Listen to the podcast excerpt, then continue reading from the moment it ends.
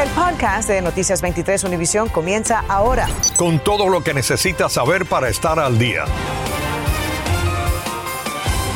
¿Qué tal? ¿Cómo están? Tengan todos muy buenas tardes. Les saludamos a Ambrosio Hernández. Y Sandra Peebles, gracias por estar con nosotros en Noticias 23. Bueno, esta tarde el crucero de la línea de cruceros Norwegian tuvo que regresar y cortar abruptamente su gira. Ahora, según la empresa, esto se debe a que varios tripulantes, varios miembros de la tripulación, se contagiaron con coronavirus. Ahora, más de 2.000 personas iban a bordo de este viaje. Muchas de esas personas son residentes aquí del sur de la Florida y hablaron con Iván Taylor, quien se nos une ahora en vivo. Iván, adelante. ¿Cómo tomaron ellos esta noticia? Bueno, Sandra, te voy a decir que la verdad es que esto es una combinación de decepción y de alivio. A ver, ¿por qué? Por un par, una parte está el hecho de que se sienten satisfechos, están sanos de regreso a casa y la otra, el factor de que las vacaciones se fumaron y que no saben cuándo podrán volver a viajar en un crucero, especialmente después de lo que anunció la empresa. En horas de la tarde regresó al puerto de Miami el Norwegian Pearl, a menos de 48 horas de haber partido a lo que sería un crucero de 11 días. Es un poco triste e incómodo porque era algo que uno ya lo venía preparando desde hace meses atrás. Su gira incluía el canal de Panamá, Colombia y Honduras, pero les notificaron que decía que había contagio de los trabajadores en el banco. ¿Y les dijeron cuántos? No. Nos enviaron a cada habitación una carta y nos van a reembolsar todo el dinero, todo completo, completo, completo, para si queremos volver a hacer otro viaje. La carta que les enviaron decía, el crucero del 3 de enero del 2022 fue cancelado y regresaremos a Miami para desembarcar a los pasajeros el 6 de enero. Nos disculpamos por cualquier inconveniente que esta decisión cause. Entendemos ahora más que nunca el deseo que existe de viajar y reconectarse con la gente y los lugares que extrañamos. Lo veo extraño eso, pero bueno, porque a todo el mundo le hacen la prueba de COVID antes de subir. El caso es que los Centros para el Control y Prevención de Enfermedades, conocidos como los CDC, determinaron que habían suficientes infecciones para requerir una investigación y por ende regresar a Miami.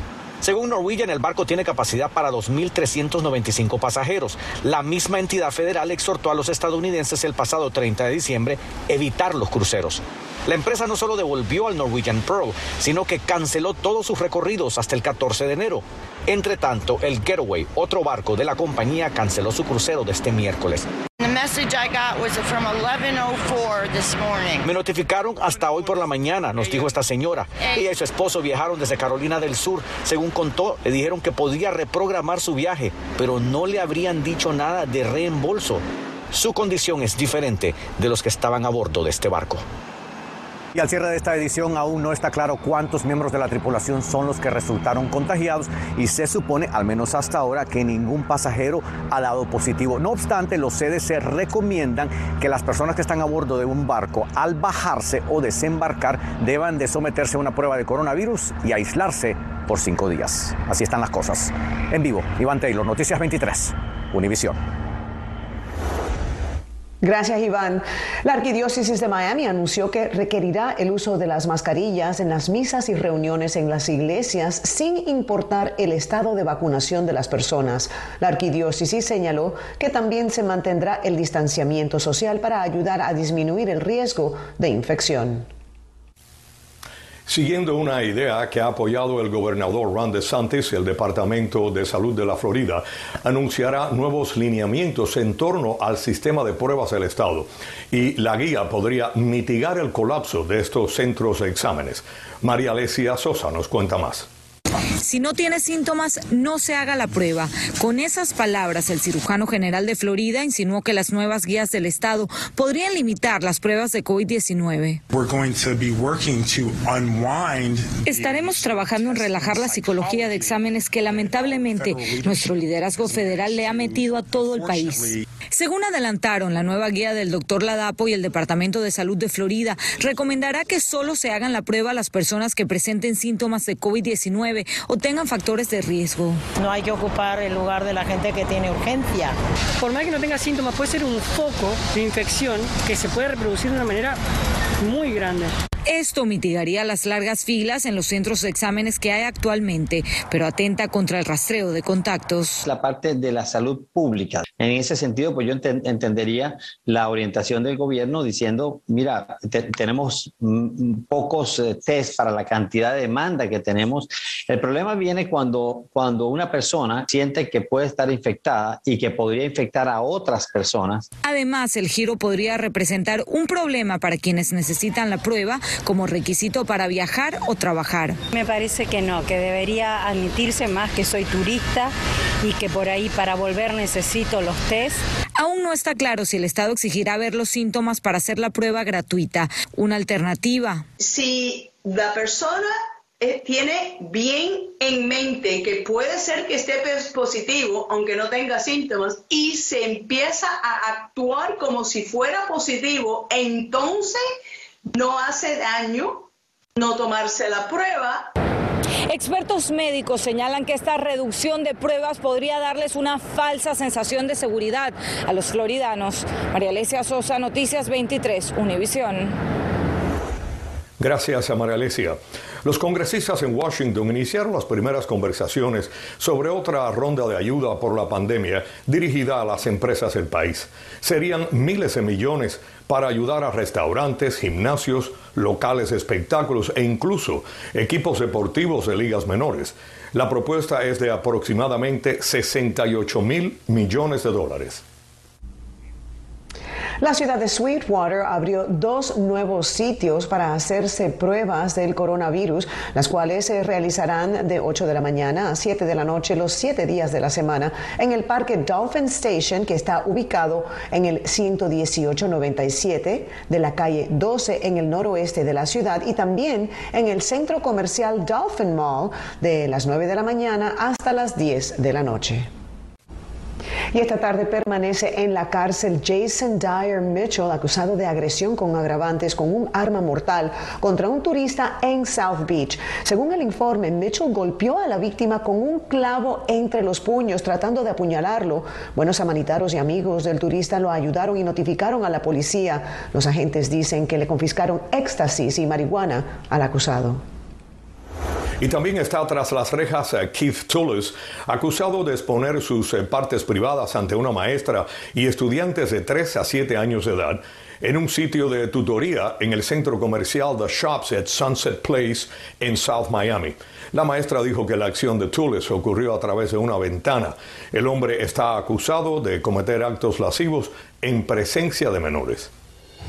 Infórmate de los principales hechos del día. En el podcast de Noticias 23, Univisión. Y esta tarde está bajo arresto domiciliario una madre acusada de abuso infantil por encerrar a su hijo en una jaula de perros. Olance Nogueras nos tiene más acerca del caso. En este edificio de la pequeña Habana, presuntamente está recluida Adriana Alvarado Gutiérrez, la madre hispana acusada de encerrar a su hijo en una jaula de perros. Arresto domiciliario con uh, alternativamente 7.500 de fianza. La mujer le dijo a una jueza de Miami-Dade que se quedaría en esta casa junto a su madre, Eva Gutiérrez. ¿Usted es el esposo? ¿Y Adriana, eh, cómo se encuentra? No sé, no sé, ya no vivo aquí. ¿Pero no se está quedando aquí? No, no, no. La corte dijo que sí se quedaría aquí. No, se está quedando aquí, está, en propiedad, en propiedad ajena, así que está, en mi casa. Alvarado compareció el martes en una corte de fianza de Miami-Dade y una jueza le impuso cargos de abuso infantil agravado. Yo no lastimé a mi hijo, se lo juro que yo no lastimé a mi hijo. La mujer dijo que encerraba a su hijo en una jaula para perros como medida disciplinaria porque el menor se autoinfligía heridas y en ocasiones la atacaba. Yo lo que estoy mayormente preocupada es en cuanto al bienestar y salud de él o la menor. De acuerdo con las autoridades, una trabajadora del Departamento de Niños y Familias dijo a la policía que Alvarado le había contado de forma espontánea que había encerrado al niño en una jaula grande de perros los dos primeros días del año, siempre alrededor del mediodía. No, no, no, ya eso es criminal, ya eso no es una cosa correcta. No debería ser. La corte determinó que la madre ahora solo podrá ver a su hijo supervisada por la policía y que no podrá vivir en su casa de Homestead. El menor está diagnosticado con trastorno negativista desafiante y síndrome de déficit de atención con hiperactividad, por lo que es medicado. Durante este caso también salió a relucir que la acusada le levantó la camisa al menor para que la policía viera los moretones y daños que él mismo se había hecho. Olance Nogueras en Noticias 23, Univisión. Hoy la Junta Escolar del Condado Miami-Dade discutió los nuevos lineamientos y también requisitos para el futuro líder del cuarto distrito escolar más grande de la nación, o sea, el de Miami-Dade, y quien será la persona que va a reemplazar a Alberto Carvalho. A todo esto, nuestra colega María Fernanda López se dice que hay cierta fricción dentro de la Junta Escolar y uno de sus miembros eh, está asegurando que el proceso debe hacerse de una forma transparente. El próximo 3 de febrero será el último día de Alberto Carvalho como superintendente escolar de Miami-Dade, por lo que la Junta Escolar está en una carrera contra el tiempo para nombrar su reemplazo. Una persona que tenga el coraje de hacer lo que es correcto sin ser influenciado por entidades políticas o intereses especiales. Las características y exigencias de los posibles candidatos fueron determinadas este miércoles en reunión especial. Debe haber sido un director de escuela, tener mínimo cinco años de experiencia en administración escolar, tener una maestría, preferiblemente un doctorado, que entienda las necesidades de nuestra comunidad y los interesados tendrán siete días a partir de este miércoles para enviar sus aplicaciones con hojas de vida. No estuve de acuerdo en la lo rapidez que se ha hecho este proceso. Yo creo que los siete días en cual votaron para recibir las aplicaciones y revisarlas para mí fue un tiempo demasiado corto. El abogado del distrito escolar supervisará una página web que se creará para que los interesados puedan aplicar. El público tendrá acceso y podrá hacer comentarios. Yo creo que ya la persona la tienen escogida. Vamos a ser transparentes. Había un proceso y no lo, no lo siguieron.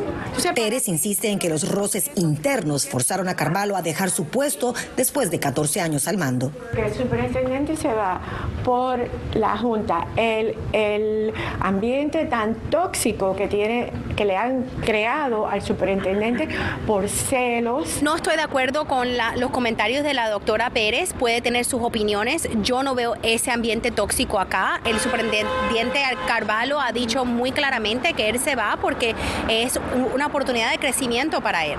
Yo tengo una buena conexión con la Junta Escolar, eh, pero las condiciones internas y externas han cambiado.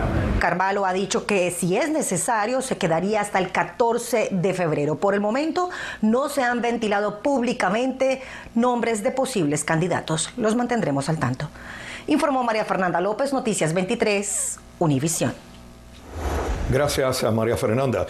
Y hoy durante esta reunión el superintendente escolar Alberto Carvalho dijo que de los 2.700 maestros ausentes el lunes a causa del coronavirus, ya hoy la cifra se redujo a 1.695.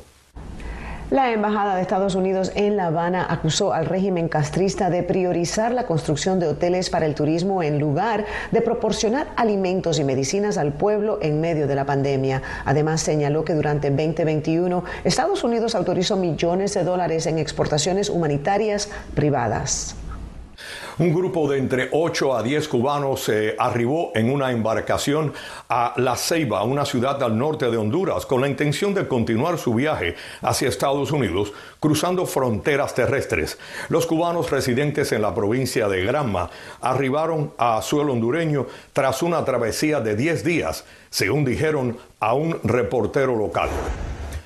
Y la prensa oficialista castrista difundió imágenes del arribo de un grupo de 119 balseros cubanos que fueron repatriados a la isla. Conformado por 108 hombres y 11 mujeres, se trata de la primera repatriación del año 2022 y la de mayor cantidad de cubanos en los últimos cuatro años, según dijo el canal de televisión del régimen. Bienvenidos a la información deportiva. El Miami Heat está en Portland, donde hoy a las 10 de la noche se enfrenta a los Trail Blazers. El equipo viene de perder en San Francisco ante los Golden State Warriors el lunes por 115 a 108, en partido en el que Spolstra no pudo contar con cinco jugadores sujetos a los protocolos de salud y seguridad de la liga. Duncan Robinson, Marcus Garrett y Gabe Vincent continúan en la lista, mientras que Jimmy Boulder no jugará hoy producto de una molestia en un tobillo, de manera que la tercera derrota consecutiva sería el resultado más lógico en el Moda Center de Portland, Oregon. Por su parte, los Florida Panthers volvieron a ganar y ya llevan cuatro triunfos consecutivos. Ayer en el BB&T Center de Broward recibieron a los Calgary Flames y los mandaron de regreso a casa con una derrota de seis goles a dos. Por las Panteras, Thornton, Lumber, Carson y Duclair anotaron uno cada uno, mientras que Patrick Horvitz se fue con dos en la jornada. Ahora con récord de 22 victorias y 11 derrotas, el equipo se encuentra en la segunda posición de la división a solo un punto de los líderes, los Tampa Bay Lightning. Mañana estamos en el American Airlines Center de Dallas, Texas, visitando los Dallas Stars en partido que debe comenzar a las 8 y 30 de la noche. Ernesto Clavelo, Deportes 23. Gracias por la atención prestada. Buenas tardes a todos ustedes y buenas tardes para ti, Sandra. Acabas de escuchar el podcast de Noticias 23 Univisión. Puedes descubrir lo mejor de los podcasts de Univisión en la aplicación de Euforia o en univision.com diagonal podcasts.